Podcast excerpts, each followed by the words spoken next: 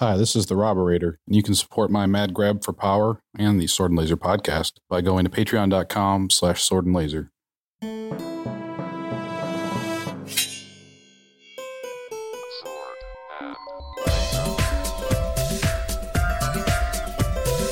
Hey everyone, welcome to the Sword and Laser. I'm Veronica Belmont. And I'm Tom Merritt. Sword and Laser is a book club, but it's so much more. We bring you author interviews, news from the world of science fiction and fantasy, and awesome discussions from fans just like you. But there's no one just like you.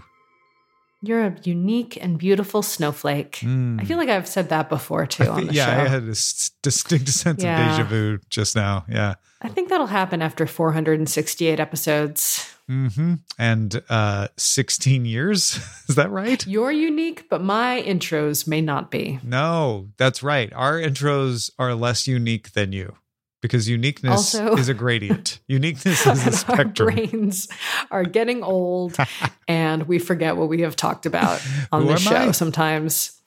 Who even are we? Well, I, I know who you are, Tom, but I would love to know what you're nomming on this week. Ooh, uh, this uh, today I was I was having a burrito bowl. Mm, tell me more. Uh, it's got peppers and some carne asada and guacamole and sour cream and salsa and spices and corn nut crumble.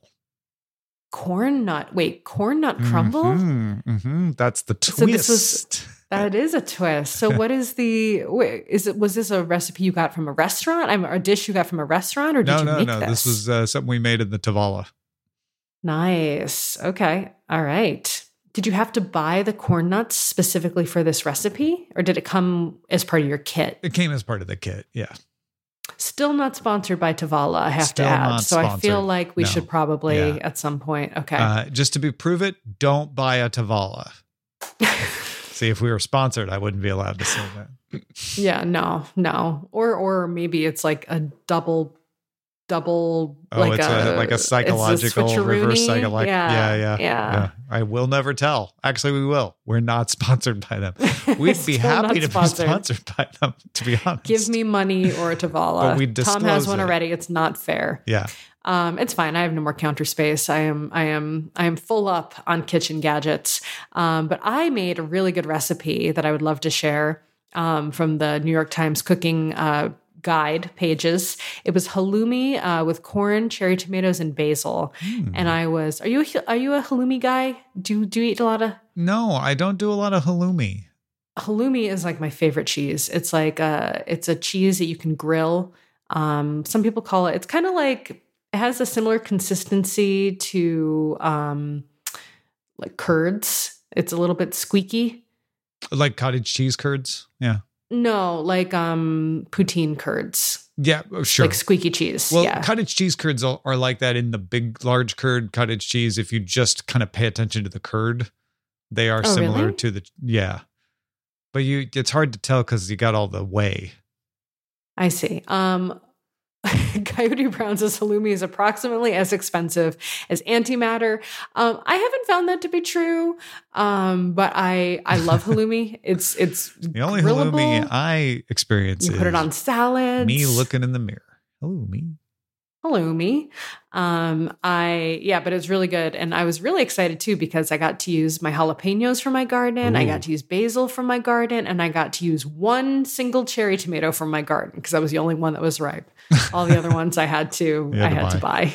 Yeah, Not But it was bad, very- and It was a different color. It was a different color than Uh-huh. was, it's ye- bright yellow, and all the other ones were red. So it was kind of fun to see it mixed in with the rest of the dish. And you're like, that's Um, mine. I grew that one. That's one. mine. I made that one. Yay! Mhm. Um, so it's a great dish. Good, good summer dish. Uh, good veggie night meal if you're delicious. if you're into trying veggie dishes. Um, yeah, very good. All right. Well, let's uh, let's jump into the science fiction fantasy portion of this podcast with our quick burns. Ruth let us know that the shortlist for the British Fantasy Awards have been announced. And interestingly, the shortlist for Best Novel is totally different from the shortlist for both the Hugo and World Fantasy Awards. Like completely different. so if you're like, oh, here comes the same old nominees. Oh, no, no, no. We've got different nominees for you. Uh, and good ones too. The Bone Orchard by Sara A. Mueller, Cast Long Shadows by Cat Hellisen, Glitterati by Oliver K. Langmead, The Oleander Sword by Tasha Suri, Path of War by David Green, I believe that's a different David Green than the one who used to play outfield for the St. Louis Cardinals in the late 1970s. This is the author, David Green. Uh, and The Spear Cuts Through Water by Simone Jimenez. Each award is judged by a jury who are deliberating during the months of August, and the awards will be presented at the British Fantasy Convention in September. Ruth adds, Last year I had the very great pleasure of accepting the award for Best Magazine on behalf of Apex, and this year I'm on the jury for the award. Sweet. Uh, better get reading there, Ruth. Nice. Congrats. That's awesome. Wait. Is Ruth is Ruth British? Yes. I don't think I knew. Ruth, are you British? I don't know. Does it I matter, Ruth was in the. I, Veronica? thought- I just was curious. It just never occurred to me before. But that's it's pronounced Ruth, as Sarai says. Sorry. yes, she's British. It's pronounced Ruth. Ooh, that was funny. um, that's cool. That I feel like that's maybe it's because it is the British Fantasy Awards that there's some, you know, just a little more opening it up to to different authors from the other awards that you may not normally see. Mhm. Um, so that's cool. Yeah, I've heard good things about um, Oleander Sword. I mean, we've read Tasha's story before. Mhm. Um, so that is that's not the next book in that series that we've read, is it? It might be. Anywho, um, I'm not sure. Don't don't quote me on that one. Count Zero Or If only there was a way to find out. I'm in the middle of a podcast, Tom. I can't Google everything right now. Okay, I don't want to. I don't want to step away from. I'm just now. I'm just killing time because I know that To the Jasmine. Throne. Nailed it. Okay. All right. Thank you. Well, at least in this case, it was actually proving me right and not proving me wrong. So I approve this message. Um, uh, Count Zero War again says file 770, 770, mm, throwback, Four five has one. posted the, the winners of the 2023 Seiun Awards, the Japanese equivalent of the Hugos. Seiun, uh, covering the things that you are able to read and watch in the US. Um, a new Japanese translation of the Foundation trilogy under the title of The Rise and Fall of the Galactic Empire uh, won Best Translated Novel, while the Japanese translations of Sooner or Later Everything Falls into the Sea and The Wandering Earth won for Best Translated Short Fiction. The award for Best Media, which is uh, inclusive of film, TV, games, etc., went to Hideaki Anno's uh, Shin Ultraman. And a full translated list of the nominees can also be found at file 770. Right here, we'll put the links in the show notes. That's a good one. Thank you, Count Zero, or uh, for passing that one along, because that, that's going to expose some people to a few things that you definitely won't find listed in any other place. Jan said, for a magical summer, the Portalist has published an article on their favorite magic systems in science fiction and fantasy, from Assassin's Apprentice over the Mask of Mirrors to the Black Prism. Uh, so it starts, of course, with Brandon Sanderson's Mistborn.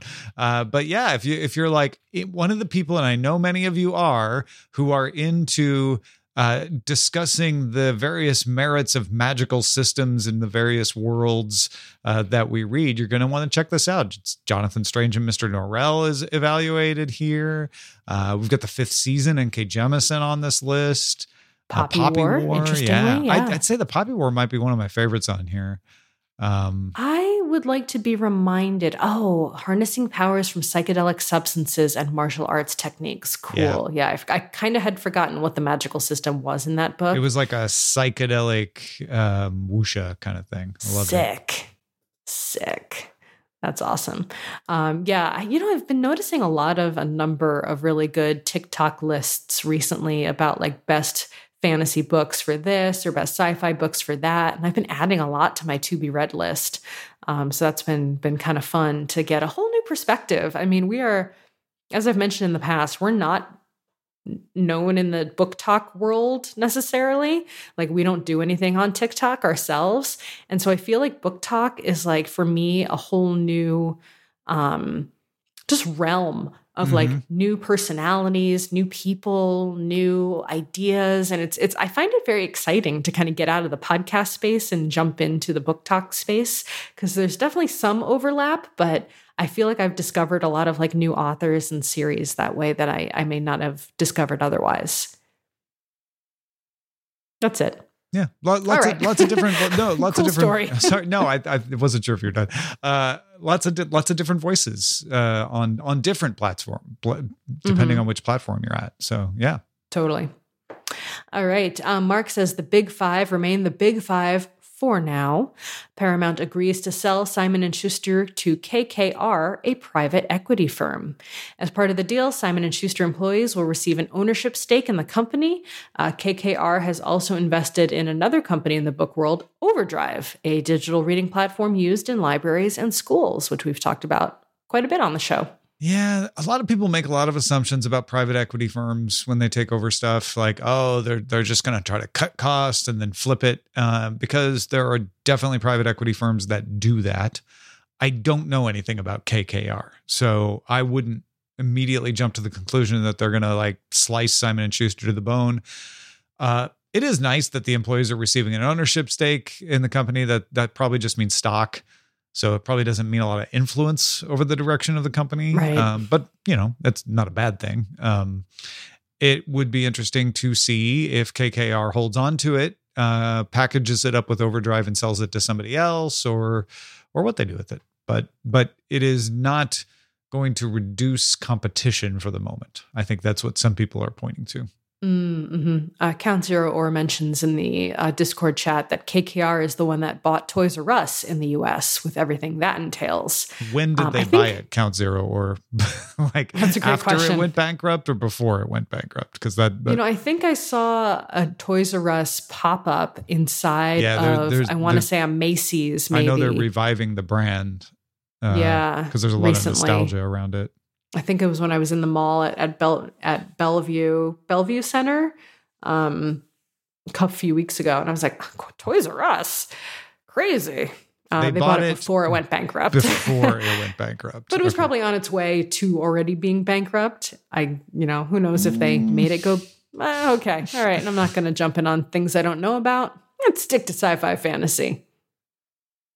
Mark says Uncanny Magazine's Year 10, A Decade of Delightful Defiance Kickstarter now concluded past $55,000, activating a Scalzi stretch goal. Ooh. Essayist Scalzi will be writing a column for every issue in year 10. Holy moly. Uncanny is bi monthly, so that's a grand total of six Scalzi essays. For the record, Scalzi will be paid $100 per essay. Uh, Kickstarter funding means that all contributors will be paid fair rates, just like Scalzi. Well, Good on you, Scalzi. That's you're gonna have to a, do. You're gonna have no to do work. well to get get uh, Scalzi on board. So that congratulations to them for doing that. Yeah, that's amazing. Um, I'm like, how does he have time to do all this stuff? Is he going to like blog less on whatever? Or is he going to just, is he just capable of like, I guess he's just capable of that. That would stress me out so much, but I'm also not a full time writer. You know, if I had to guess, and this would just be a guess, uh, but we've already fulfilled our our obligation to mention Scalzi in the podcast, so I'm going to go ahead. Um, he probably said, "Listen, I'd love to do this. I have only so much bandwidth and my bandwidth is worth this much.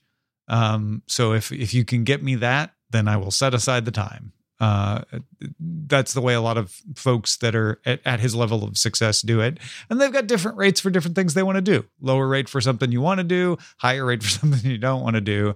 Um, so yeah, my my guess is that that's why they were able to set that goal because he said, yeah, I can easily justify setting aside the time if I'm making this kind of rate. So that's good. Hundred dollars per essay. I um, that's what I used to do when I was a freelancer if if people tried to get me to do like a speaking gig or like a social yeah. media engagement that I really didn't want to do, I would charge them. I would give them a rate that was like way further out than what I would ever charge anyone. Yeah. And only like it did happen once or twice where someone was like, "Okay." And I was like, "Well, shit." but okay. There, so I, I, definitely had to be one, ready. I definitely had one like that where I was like, oh, I don't really want to do this, so I'm going to ask for something crazy, and they're like, I literally know what you're talking about. I Yeah. literally know the thing you're talking about. Yeah. I won't say it on the show, but I remember you being like, "Well, I asked I for guess this, I'm and they said do it." okay, so I guess I have to go here now." and I was like, "Okay," and it was fine. It actually Yeah. went very well. I hung out with some very nice people and got paid a lot of money for it. So There you go. There you go. Know your worth. That's Yep. the that's the name of the game. Coyote Brown says that nerdtacular was great. yeah, and Scott really, you know, he forked over for it. I just job. didn't realize he had such deep pockets for no idea. nerdtacular. It's Yeah. Something else. Something else. we made no, we're, laugh with that one. we're just kidding. We we No, would- it was definitely pay- not Scott. I did pay money to go to nerdtacular. I'm pretty sure I also paid money. Not a We- we paid money you know, to paid go- for no. our own hotel and flight. yeah, and stuff. yeah, yeah, Oh, I miss those days. Good Mm. stuff. Indeed. All right. Uh, well, thank you to everyone who submitted stories for this week's Quick Burns. Uh, if you want to help submit some stories for the show, you can do so over on Discord or in our Quick Burns thread on Goodreads. All right, everybody. Now it is time for Bear Your Sword, which is our feedback from the audience. Chris K ran across a listicle on Tor.com this morning. Hmm. 21 thoughts, not rules, about reading habits. And Chris said, number two really spoke to me. Premium mass market paperbacks are an abomination. Give me an old fashioned mass market paperback any day. I also agree with number one. I read every day, even if it's only a few pages. Yeah. All right. Let's see. I agree with that. Premium mass markets; those are very large. Yeah. I. I Not ex- trade, I- not trade paperback. not trade. There, she's like the making a big distinction. ones. Yeah. Are those It's- like the big ones that mass are basically market the paperbacks size. that have the like really thick covers, I guess. Yeah. yeah, yeah. I mean, they're beautiful, but they are very difficult to hold and Mhm. read conveniently. Because, like with a paper with a hardcover, you can at least prop it up on something. You know, you get that sturdy, get that sturdy backbone of a book, and you can like look at it that way. Anyway, I digress. Um, this is a good one. If you find yourself dragging on a book, start reading another one in a different genre. Story collections are especially good for breaking up your time if you're invested in, say, a dense nonfiction work or a novel that requires you to come up for air every so often. Hmm, I like it. Mm. Life is too short to finish every book you start. That's true. I have a hard That's time true. with that one. Once I start a book, I'm just I want to barrel on to the end. It depends for me. I mean, we did invent lemming for a reason. Um, but I, yeah, I don't know. That's these are some fun points. Ian says, I just saw a post that Mick Jagger was interested in performing at an SF convention in the 60s, but was turned down because he was a ruffian. That would have been an interesting Filk moment. Listen, normally I would look at this and go, Ian, you know, let's not pass along gossip. If you if you have a link to you know citation about this, please pass it along. But if you just heard it, it might not be true. In this case, I don't care. I love the idea that just- even if it's not true at all, I love the idea that Mick Jagger would have become a filk musician. That's amazing. In some alternate reality, this actually happened. I'm asking ChatGPT if they're familiar with the concept of Filk. Can you write a Filk song in the style, in the style of, of, the oh, Rolling that's a great Stones? Idea. Yeah. Because yeah, um, Mick Jagger and Keith Richards are science fiction and fantasy characters, and I'm going to guess somebody's already done this. But if they haven't, uh, there should be a book in which we find out that they're both aliens, and that explains their talent and longevity. There, I just posted the song in the chat, but I don't actually know enough Rolling Stones songs to real to know which song this is about. well, it's Um, in the so- style of so. It's in the style of, but I feel like it it- should come with a tune. Yeah. Hey, it's a space time shuffle, baby. Don't you know? We're rocking through the galaxies, putting on a show. Aliens and wormholes, they're part of the scene in this interstellar boogie. We're the spacefaring dream. You need to put that in the show notes too, so I can put it on the site. And then oh, someone can record it who knows how That to was- play guitar. That was really fun. Yeah.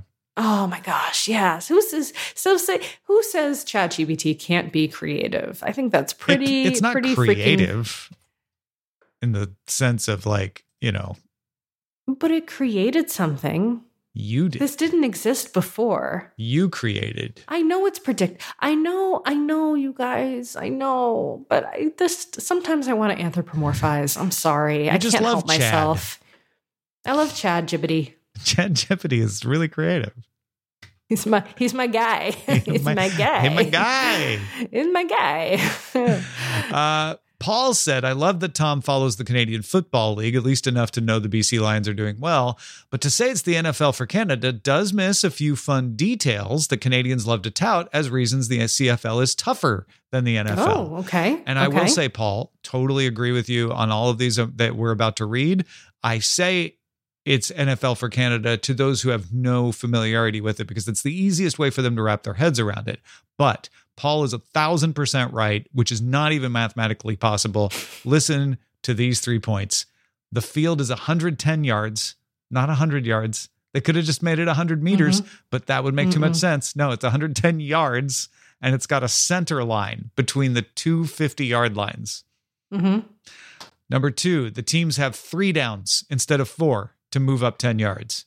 Tom is looking at me and like saying this really like intensely, Mm-hmm. like as though I'm supposed to understand why so, this is different. number one, longer field than the NFL. Two, less time to, to make your 10 yards before you have to give the ball up. 3 the Mhm. ball's made of lead. The ball wait, the ball's made of lead? Paul finishes his email. Note some of these facts may not be true. Like lead poisoning lead? like the ball's not actually made of lead, but it is 110 yards and it is does only take three downs. Okay. That Also, uh, Paul wanted to- Paul wanted to throw in Babel is historical fantasy meets dark academia, in my opinion. In his opinion. In Paul's opinion. Where where did that come from? There's a whole thread about Babel. Oh, being- Babel, yeah. the RF Kuang. Yeah, Yeah, yeah. okay. Got it. Uh, we have a um we have a we have a dark academia uh, thread coming up actually. So do? will get we'll get more into that Now- shortly. Um, I do want to point out before we move off of this topic of the CFL that uh, after I told you to support your your hometown team, um, did you? What was I supposed to do? Mm, Was That- there a that- game happening? yeah, so you didn't, is what that tells me. uh, they lost to Winnipeg, and they're no Is it my longer they're To no longer in first place. Ugh. Winnipeg. Mm-hmm. Will you buy me a gift? Will you buy me like a um a lion's something? Like a toque.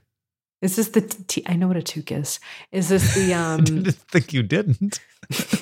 is this a um what is the tweed about? Are they do they have tweed as their thing? Tweed. Someone in the chat said get my tweed on. Oh, it's about dark academia. Yeah, yeah, yeah. Tom Holloway was responding to the earlier comments. Uh, I'll see if I can find you a nice BC Lions tweed jacket, though. That would be amazing. Another team colors tweed. I was like, that's pretty sick, actually. That's cool. Yeah. That's like pretty ballsy. You know? I mean, the Tweed Lions. All right, that's our that's our show title. They're the Tweed Lions. I can find tweed jackets or BC Lions jackets. I don't, I'm not having good luck finding. Uh, but the dark, the Oh. dark academia of tweed lions. Yeah. Oh my God. Oh my gosh. All right. All right. Moving on. Thank you, everybody. you all crack me up. You're so funny.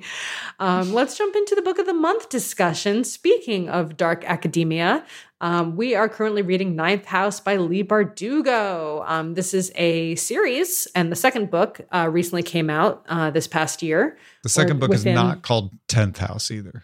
It's not called the 10th House. No, that yeah. would be. In case you're looking. Um, and yeah, so this will be non spoilery as much as possible. We will assume that you perhaps understand the core tenets of the story.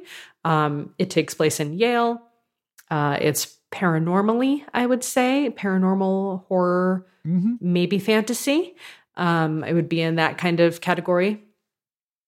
And Alex uh, Galaxy. Alex is a uh, very much a fish out of water. Um, she has been Mm. plucked from the streets of Southern California and brought into uh, the campus of Yale uh, to be a participant in Leth House. Um, and I'm not listening to the audiobook. It's Lethe. Is it Lethe. Yeah. are you serious? I hate Mm-hmm. it. I'm never going to call it that in my brain. Why? I hate it. I that doesn't make any sense to me. Well, but it fits in What does with that the whole snobby, aristocratic Yaley. I don't know this word. What does this word mean? I'm It's sorry. just- I, don't think know it's a, I word. thought it was a person's name. Oh, it's a, It's Gre- a it's the Greek Greek river? river. That's right. Thank Oh. you, Tamahome. I almost forgot. Lath. Coyote Brown says Lath. Lath. Well, The way they pronounce it in the audiobook is Lethe. Well, they also. I read an audiobook recently where they so- said Malorica. So there's, you know, takes all kinds with audiobook narrators Sure, sure, sometimes. Yeah. Um, Um, but yeah, uh, interesting things to know about Leigh Bardugo. Uh, born in Jerusalem, raised in Los Angeles. So when you hear about Alex's uh, backstory in Van Nuys uh, and areas ar- around LA, uh, kind of drawing from Leigh Bardugo's actual youth. Also, she attended Yale um, and was a member of the Wolf's Head Secret Society at Yale. Who I accidentally said was not one of the eight great houses and is actually one of the eight great Wow, houses. That got to you. One of the eight houses. Yeah. So apologies for that. For them. Uh, to them, so yeah, I guess. uh, we are going to be non-spoilery, but we are going to talk a little bit about the book. So if you're like super spoiler allergic, you know, you've got like a nut allergy, but for spoilers, you know, you you don't want to be on the airplane when people open their packets of spoilers, then you, you might want to avoid this. But we're not going to spoil plot points or anything like that. yeah, that's the that's the plan anyway. Today's comments are made on systems that may have previously been made with spoilers, but will not be spoilery themselves. Uh, so as always, uh, as as is our new trend, uh, we will kick things off with what are we nomming in Supernatural New England for Ninth House, started by Jan. What are we nomming this month? Any food or drink you are having while reading Ninth House? Anything inspired by the book? What brings you in a New England mood? Lobster rolls? Snickerdoodles? Was there any food or drink mentioned? This is the thread for all those food and drink ideas we might have this month. Exciting. Uh, Jan says my cocktail recommendation is a fresh blackberry bramble to get Veronica's blackberry patches to good use. Oh, I can make this now. You have oh, all this the is things. exciting. I have all the things. I never have all the things. All right, so this is two. I'm going to make this. To, oh, I shouldn't make this tonight. I have like another sinus infection coming on no, um, No. which sucks. Uh, two ounces of gin, one ounce of lemon juice, one ounce simple syrup, and six to eight blackberries. Muddle the blackberries with simple syrup in the glass, add gin, gin and lemon juice, top with crushed ice, and stir. Garnish with more blackberries. Um, and he says, I love this cocktail with a lemon thyme, thyme gin I have. Um, and you can also do that with one ounce gin and one ounce limoncello and a sprig of thyme for garnish, following up on my recommendation from last month. Oh, that's so nice.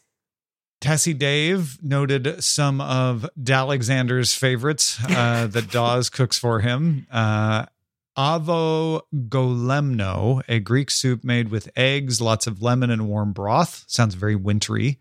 Uh, I'm not going to eat it in August, maybe, but but it's got the right vibe. Uh, also, smoked salmon, egg, and dill sandwiches. Uh, very, very, very East Coast. Th- this is taking place in Connecticut, right?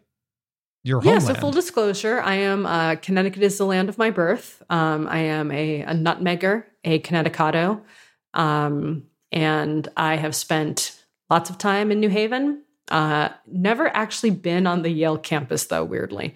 Um, but I also spent a lot of time. I went to school in Boston, so I have also spent time at the Harvard campus.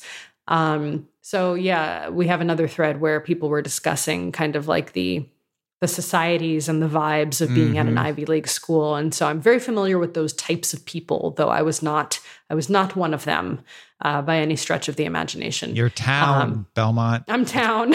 I'm town. Well, my my grandparents are actually from West Haven, so I almost was town. Oh wow, a yeah, you really were. Huh? Um, so yeah, I did I did go down that way quite a bit. did you ever have um, any spooky lobster? Spooky lobster, Trike suggested that, or haunted clam chowder, haunted clam chowder, wicked Dunkins. and uh, Wicked Dunkins guy, Wicked Dunkins. Um, I am a I am a Dunkins fan. Medium regular is my is my jam, um, or a good iced.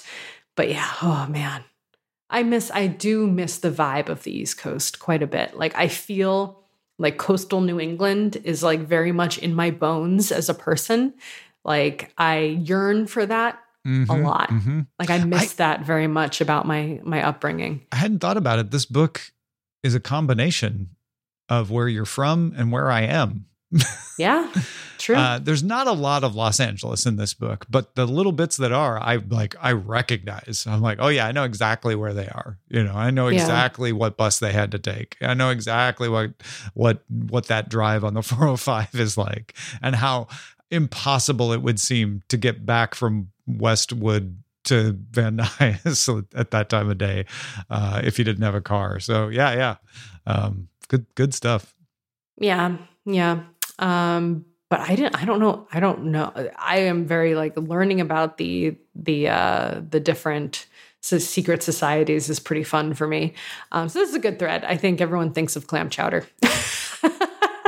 I think clam chowder is the food of note uh, for most of New England. That's fine.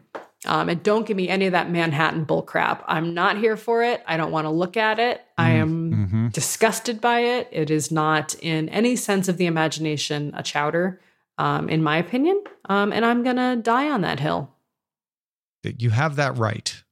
I have that right. I have that right. Okay. Um, so now let's get into our dark academia thread. Um, this one was started by Ruth, uh, or as may or may you not pronounce their name, um, Ruth. Ruth says, minor spoilers for early chapters. I haven't hidden them. So, early chapter stuff, I read through this and I felt as though all of this is pretty, happens pretty early and it's This not. almost book jacket kind of stuff. Yeah. Uh, Ruth said, I read this book last year, finished it just before Halloween, in fact, and in my review, I commented that it really puts the darkness into dark academia. The hospital bed invitation to come to Yale to join mm, Lethe Lethe. is like a Lethe, Lethe is like a dark version of the letter from Hogwarts, with Alex's ability to see grays, i.e., creepy ghosts, her magic powers.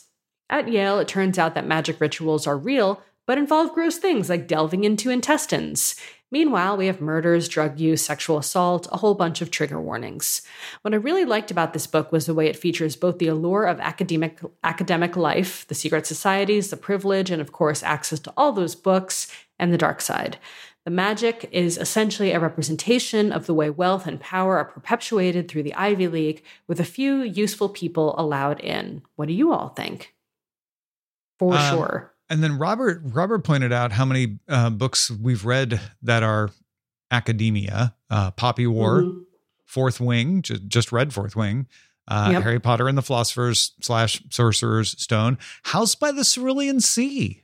I wouldn't have thought Yeah. of that one. Good, good, good, good catch, Robert. Um, and then was wondering if we've read any others. Uh, Terp Kristen added The Magicians, which we read a while ago. Mhm. uh, Updraft, uh, and Jade City has a, it has a school in like it. that's that's a good Yeah. point, Trike. Is like there's a kind of an essential part of Jade City that involves the school, but then it doesn't stick around for the series, and it's not the thrust of the book. But that's that's in there. I Um, like the ones that that Tamahome and Tazzy Dave brought up too. The Rook, which is a secret Yeah. organization, so similar vibe. not uh, not school, but got an academy kind of vibe because it's a secret organization. Well, yeah, she and Yeah. also she came into it not really knowing, like she had to be Yeah, yeah, yeah. taught. So it was Definitely. well, she didn't have to be taught; she was expected to know Mhm. because she wasn't, yeah, who she thought she was. Um, Ender's Game has Battle School, Name of the Wind. Oh yeah, definitely. um, has a university for teaching magic-like abilities. I think that's more in like was that more book two that it was more about the school? I feel, or was that book one? I can't remember. I can't remember the dividing line. I think it does come in Name of the Wind, but more of it is in in the second book. You're right. Rivers of London is a secret part of the British police force. Mhm. And the Invisible Library, also a secret organization uh, hunting dangerous books. So there's kind of like good balance of, um, you know, schools teaching magic, secret societies, like Mhm. all of these things kind of blending together. I'm. I don't think any of these. Honestly, oh, this is so embarrassing. I feel like the closest one to another like dark academia book is probably Harry Potter. Like Harry Potter has maybe the most like dark academia vibes for me. Not Fourth Wing. No, You know, where you're because they didn't really. dying it wasn't all the that time. acad- it's more battle school. Like I feel like there's Yeah. like a dark there's academia, a and then there's like dark a battle academia school. and just brutal, right? Yeah. yeah, yeah. Mhm. I think No, that's true. this is a good question. Like, what are what what does make dark academia? I'm sure there is a. I think you have to have a nice layer of mysteriousness, right? there's- mysterious. there's a Tom very says there's a- There's a very clear similarity. There how many books do you imagine are on the walls in Fourth Wing versus Ninth House? Ninth House Definitely books, more in there's ninth books house. everywhere, Yeah. right? Fourth Wing, But I never really thought about books much, except when she, went, to into the, she was a scribe. you did, well, Okay. yeah, can I finish? I interrupted you. No. I interrupted you. Except when she went into the library, right? Mhm. Like when she went into the library, then we got then it started to feel more dark academia. But most of the time, yeah, she's out in battle areas. Whereas Ninth House and Harry Potter, you're always surrounded by bookish kind Yeah. of things. I feel like I feel like even when they were in the library in um in Fourth Wing, it wasn't dark academia library style. Yeah. They did they, You they know? were sort of in there. It was cool. It had a very bookish vibe, but they were kind of in there in order to get out of there. Yeah. Never in there to enjoy it. If you're, I feel like the the um Undercity in World of Warcraft, Mm. very dark academia. Oh yeah, definitely. Dark lady Right? look watch over us. Yeah, yeah. I uh oh, Saray says his Dark Materials. We did read um The Golden Compass. that was the first Dark book we read. Academia. That's the first book we ever read. Yeah. That was the only Um, book we didn't do a podcast about. Yeah, very, very definitely dark. I would say that's yeah, borderline dark academia for sure. Yeah. Mhm. Um, yeah, I'd love to do a thread on this. Like, what are your favorite dark academia books? Because I feel Mhm. like I'm more into that right now than I am into um cozy core, cottage core, cozy core, cozy, time, core. cozy, Cozy core, time. cozy time, Cottage co's. cottage cozy. okay. Uh, John Taloni says, reading through the first few chapters of Ninth House, I'm thinking, did the author have a write up on my life? Because I felt like I knew these Mm. people. Certainly, I knew the situations. I grew up in suburban Boston, so the references for me were Harvard instead of Yale, but they're both bastions of privilege. If you believe teachers, it's a meritocracy with admission based on grades, test scores, and extracurricular activities. What a joke. The Ivy League exists to perpetuate money. The tanned boy of a thousand second chances, fresh in from a tropical vacation over winter break, Mhm. knew a guy just like him. Some of the Boston Brahmins slummed in our high school between prep school and Ivy League educations. Actually, I beat him both in grades and as for test scores, a good 200 points on each section of the SAT. He was from a Brahmin, Mayflower descended family. Guess which one of us got into Harvard? all in all, I think I prefer the outright snobbery of the private school alums who at least are not pretending to be anything else. The bit about skull and bones engaging in insider trading in a technical sense, perhaps the alums do that. It's more like they consider it the kind of accommodation one aristocrat offers another. A tough, tough, tough. He goes, he goes on. He goes on. It's good stuff. Yeah, if you want a good rant about snobbery, uh, go read the rest of this from John Taloni. Well done. Yeah, I think um yes, I can definitely understand that vibe for sure. Although I knew more people who were in like the Connecticut prep school scene who probably was a direct pipeline into into Ivy League colleges like Loomis Chafee and places like that. Yeah. Um so that's that's pretty funny. Um, but no, it's true. It it does perpetuate a cycle. And, you know, even if they it's it's definitely like yeah, I feel like even if you and I wonder how MIT is in this regard because I feel like he he mentions later on like a lot of like the STEM students that get into Harvard and like Mhm. they may get the degree but not the pedigree. I feel like I don't know if MIT was that way too. I know it's not an it's not an Ivy League, is it? Is MIT considered an Ivy League? It's not Ivy League. It's not in the Ivy League. It's not in the Ivy it's League, certainly right? considered to be prestigious like Ivy Yeah. League. But I, mean, wonder. There's, I wonder there's Ivy League and Ivy. League, right? There's the actual colleges that are in the Ivy League, like Brown, Right. Columbia, Cornell, Dartmouth, Harvard, Penn, Princeton, and Yale. But then there's Ivy League in the sense of like, oh, a very prestigious school, which MIT certainly qualifies. Mm. but yeah, I wonder. I wonder how MIT was in that regard. I, I know a lot of people because you know, having worked in the tech industry for for so long, I, I meet a lot of MIT former MIT folks or people mm-hmm. who are MIT dropouts. Um, more so than Harvard and Yale graduates. Let me tell you, Yale Business School, however, different. A lot of MBAs from Yale, Yale Business School. Let me tell tech. you uh, my perspective on this as someone who has been to the East Coast, of course, but I, I didn't grow up there or live there.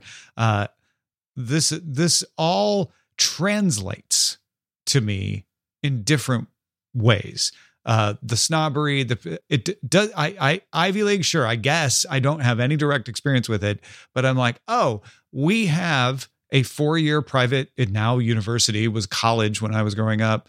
Uh, that fostered a sense of exclusivity and snobbery. It was it was a free Methodist college. Uh, but there was very much the idea of like, well, if you're one of us and you're part of the church and you know people, then we might let you in. And so I identify all of that stuff in a very different way, in a way that's Midwestern and religious. But I'm like, oh, yeah, I see the reflection of this kind of snobbery. Obviously, Greenville University, very different from Yale in its influence in the world. But I'm like, oh, I kind of get that. Also, Chicago has a sort of relationship with Illinois, the rest of Illinois, that is very similar to the relationship of Yale and the town. And I went to a University of Illinois, which state school, but also know that relationship of definitely a university in town. So even though I have no experience with this, I definitely know these kinds of situations. And the one thing I'll tell you is I applied to Princeton and MIT. Didn't get into Princeton, got into MIT. Didn't go to Why either one of them because I couldn't afford it. so mm. University of Illinois for me. Um, but but yeah, so I, I feel like MIT has a lot more. I mean, obviously, I feel this way because of that, but I, I, do feel like MIT is very much about merit, and the Ivy League schools are very much uh, much about connections. Yeah, well, I just looked it up, and there's so much. It says MIT and Stanford are not Ivy League, but rank better than Harvard. Of the American universities in the QS World University ranking, rankings, for example, the highest placed Ivy League university, Harvard, is third, beaten by non Ivy universities. And they're more tied together because of sports mm-hmm. than historically. Yeah, Stanford's a great example where, like, it is essentially Ivy League in so many ways, but mm-hmm. it's not actually part of the Ivy League. Yeah. Yeah. Anywho, interesting topic. Thanks, everybody. Um, I only applied to one school. I went to Emerson College and I applied their early action, and that is where I went to. Now, that's an interesting situation because Emerson is its own class of college, right? Like Emerson well, and Oberlin. Emerson yeah. and Oberlin, though, but I consider those to be these sort of private East Coast I don't know what the word is for them, but there there's an exclusivity air about them, right? Of mm. like, oh, you you know, that's a cut above to be be uh, able to go to those schools, to be accepted yeah, into those schools. I was very fortunate, and yeah, it's yeah. it's it's certainly much harder now, I think, to get in than it was when I was in college. Like, I don't know if I if if me if me with my grades and my all my stuff, if I applied now, would have gotten in, but but I'm happy I went there. Regardless. Yeah, yeah, no, it's a good school. All right, folks. Uh, that wraps up this episode. Thank you to everyone uh, who currently helps support the show. Um, our patrons. If you want to help support the show, you can head over to patreon.com slash sword and laser. You can also support the show by buying books. I mean, seriously, just go just buy, buy, some books anyway. go buy some books. Or, that, or yeah. rent books, you uh, know, uh, whatever. you know, we have some links to books uh, in the show notes and and in our swordandlaser.com picks section as well. Absolutely. If you want to get in touch with us, the email, as always, is feedback at swordandlaser.com. We are on Instagram and on threads at sword and you can join in on all the discussions over on goodreads.com slash sword and laser or on our Discord. You can find more info on our website. We will see you next time. Bye. Bye.